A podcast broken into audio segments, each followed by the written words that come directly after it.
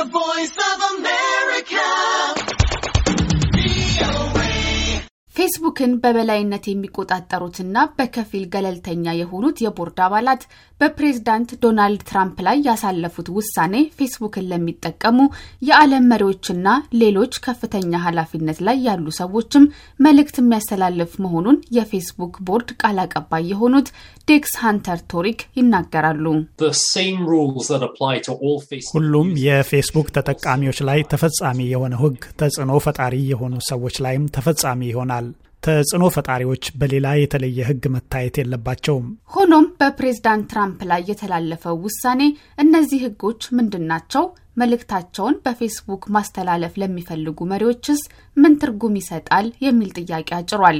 ቴክኖሎጂ በበይነ መረብ አማካኝነት የሚደረግ የመናገር ነጻነት ላይ ያለውን ኃይልም በክፉ ዓይን እንዲታይ አድርጓል። ከጋዜጠኞች የመብት አቀንቃኞችና ጠበቆች የተዋቀረው የፌስቡክ ቦርድ በዚህ ሳምንት እንዳስታወቀው ባሳለፍነው ጥር ላይ በዩናይትድ ስቴትስ ምክር ቤት ላይ ጥቃት መድረሱን ተከትሎ ግዙፉ የማህበራዊ ትስስር ሚዲያ የፕሬዝዳንት ዶናልድ ትራምፕን ገጽ ማገዱ ትክክለኛ ውሳኔ ነበር ብሏል። ቦርዱ በተጨማሪ በቀጣይ የትራምፕን ገጽ እጣ ፋንታ ለመወሰን የስድስት ወር ጊዜ የሰጠ ሲሆን ፌስቡክ የቦርዱን ውሳኔ በጥንቃቄ እንደሚያጠናው ተናግሯል። የዲሞክራሲና የቴክኖሎጂ ማዕከል ዳይሬክተር የሆኑት ኤማ ላውንሶ በጉዳዩ ላይ እንዲህ ይላሉ። ፌስቡክ ትራምፕን የማገድ ውሳኔውን ለበላይነት ለሚቆጣጠረው ቦርድ ሊተውለት የፈለገ ይመስላል። ቦርዱ ደግሞ መልሶ ለፌስቡክ አይ ይህ የእናንተ ችግር ነው፣ ፖሊሲያችሁን በግልጽ አስቀምጡና እነዛም ፖሊሲዎች ይጻረራል ወይም አይጻረርም ብላችሁ ውሳኔያችሁን ስጡ ብሎ መለሰላቸው። ላውንሶ እንደሚሉት ቦርዱ በመናገር ነጻነትና ሰዎችን ከጥቃት በመጠበቅ መሀል ውስብስብ በሆነው ጉዳይ ላይ ብዙ ታግሏል። ዓለም አቀፉ የሰብአዊ መብት ሕግ ለሰዎች የመናገር ነጻነት መብት ጥበቃ ያደርጋል። ነገር ግን አንዳንድ ንግግሮች ደግሞ ዓለምን ለሁከትና ብጥብጥ እንደሚዳርጉም ይታወቃል።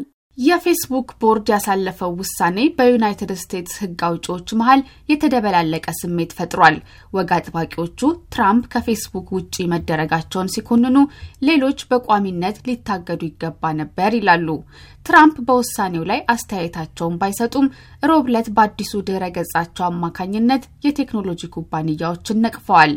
የዓለም መሪዎች በፌስቡክ ገጾቻቸው ላይ የሚያስተላልፏቸው መልእክቶች ምንም ያክል አወዛጋቢ ወይም የተሳሳቱ ቢሆኑ ባላቸው የፖለቲካ አቋም ምክንያት ብቻ ተፈላጊ ዜና አድርጎ መቁጠር መቀየር ያለበት ጉዳይ እንደሆነ የፌስቡክ ቦርድ በዋናነት አጽንኦት ሰጥቶ መናገሩን የቦርዱ ቃል አቀባይ የሆኑት ዴክስ ሃንተር ቶሪክ ያስረዳሉ።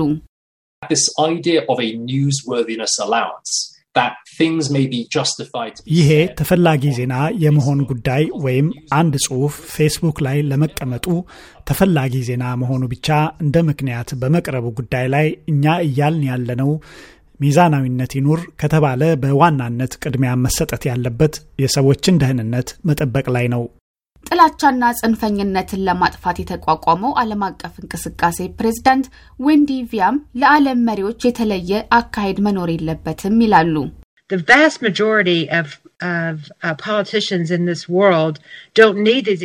በዓለማችን ላይ ያሉ አብዛኞቹ ፖለቲከኞች የተለያዩ ሕጎችን አይፈልጉም። ምክንያቱም ዓላማቸው ዴሞክራሲን ማሳነስ ወይም አንድን ማህበረሰብ መጥፎ አድርጎ ማቅረብ አይደለም። ቪያ አክለው የፌስቡክ ቦርድ ያሳለፈው ውሳኔ ጠንካራ ሕግ ለማውጣት ወደፊት አንድ እርምጃ የሚያራምድ ነው ይላሉ። በተለይ ፌስቡክ ያልዳበረ ዲሞክራሲ ባለባቸው ሀገራት ውስጥም የሚንቀሳቀስ እንደመሆኑ መጠን ሕጉ በጣም አስፈላጊ ነው። በፖሊሲያቸው ዙሪያ የተሰጡትን ምክሮች በደንብ አጢነው ሊያዩዋቸው ይገባል። የእኛን ድርጅት ጨምሮ በርካታ የሲቪክ ማህበራት ለረዥም ጊዜ ስንናገር የነበረውም ይህንኑ ነው። ነገር ግን ሰሚ ባለማግኘታችን ሰዎች ሞተዋል፣ ዴሞክራሲ ተጎድቷል። እሴቶቻችን ብለው ባስቀመጧቸው መመሪያዎች መሰረት መስራት አለባቸው። አሁን ኳሱ ተንከባሎ ተመልሶ በፌስቡክ መሬት ላይ ሆኗል። የፖለቲካ አመራሮች፣ ተጽዕኖ ፈጣሪዎችና በዓለም ዙሪያ ያሉ 2.8 ቢሊዮን ተጠቃሚዎች የማህበራዊ ትስስር ሚዲያው ለውጦች ያደርግ እንደሆን ለማየት እየጠበቁ ነው። በቲና ትርነህ ለቀረበው ዘገባ ስመኝሽ የቆየ ከፌርፋክስ ቨርጂኒያ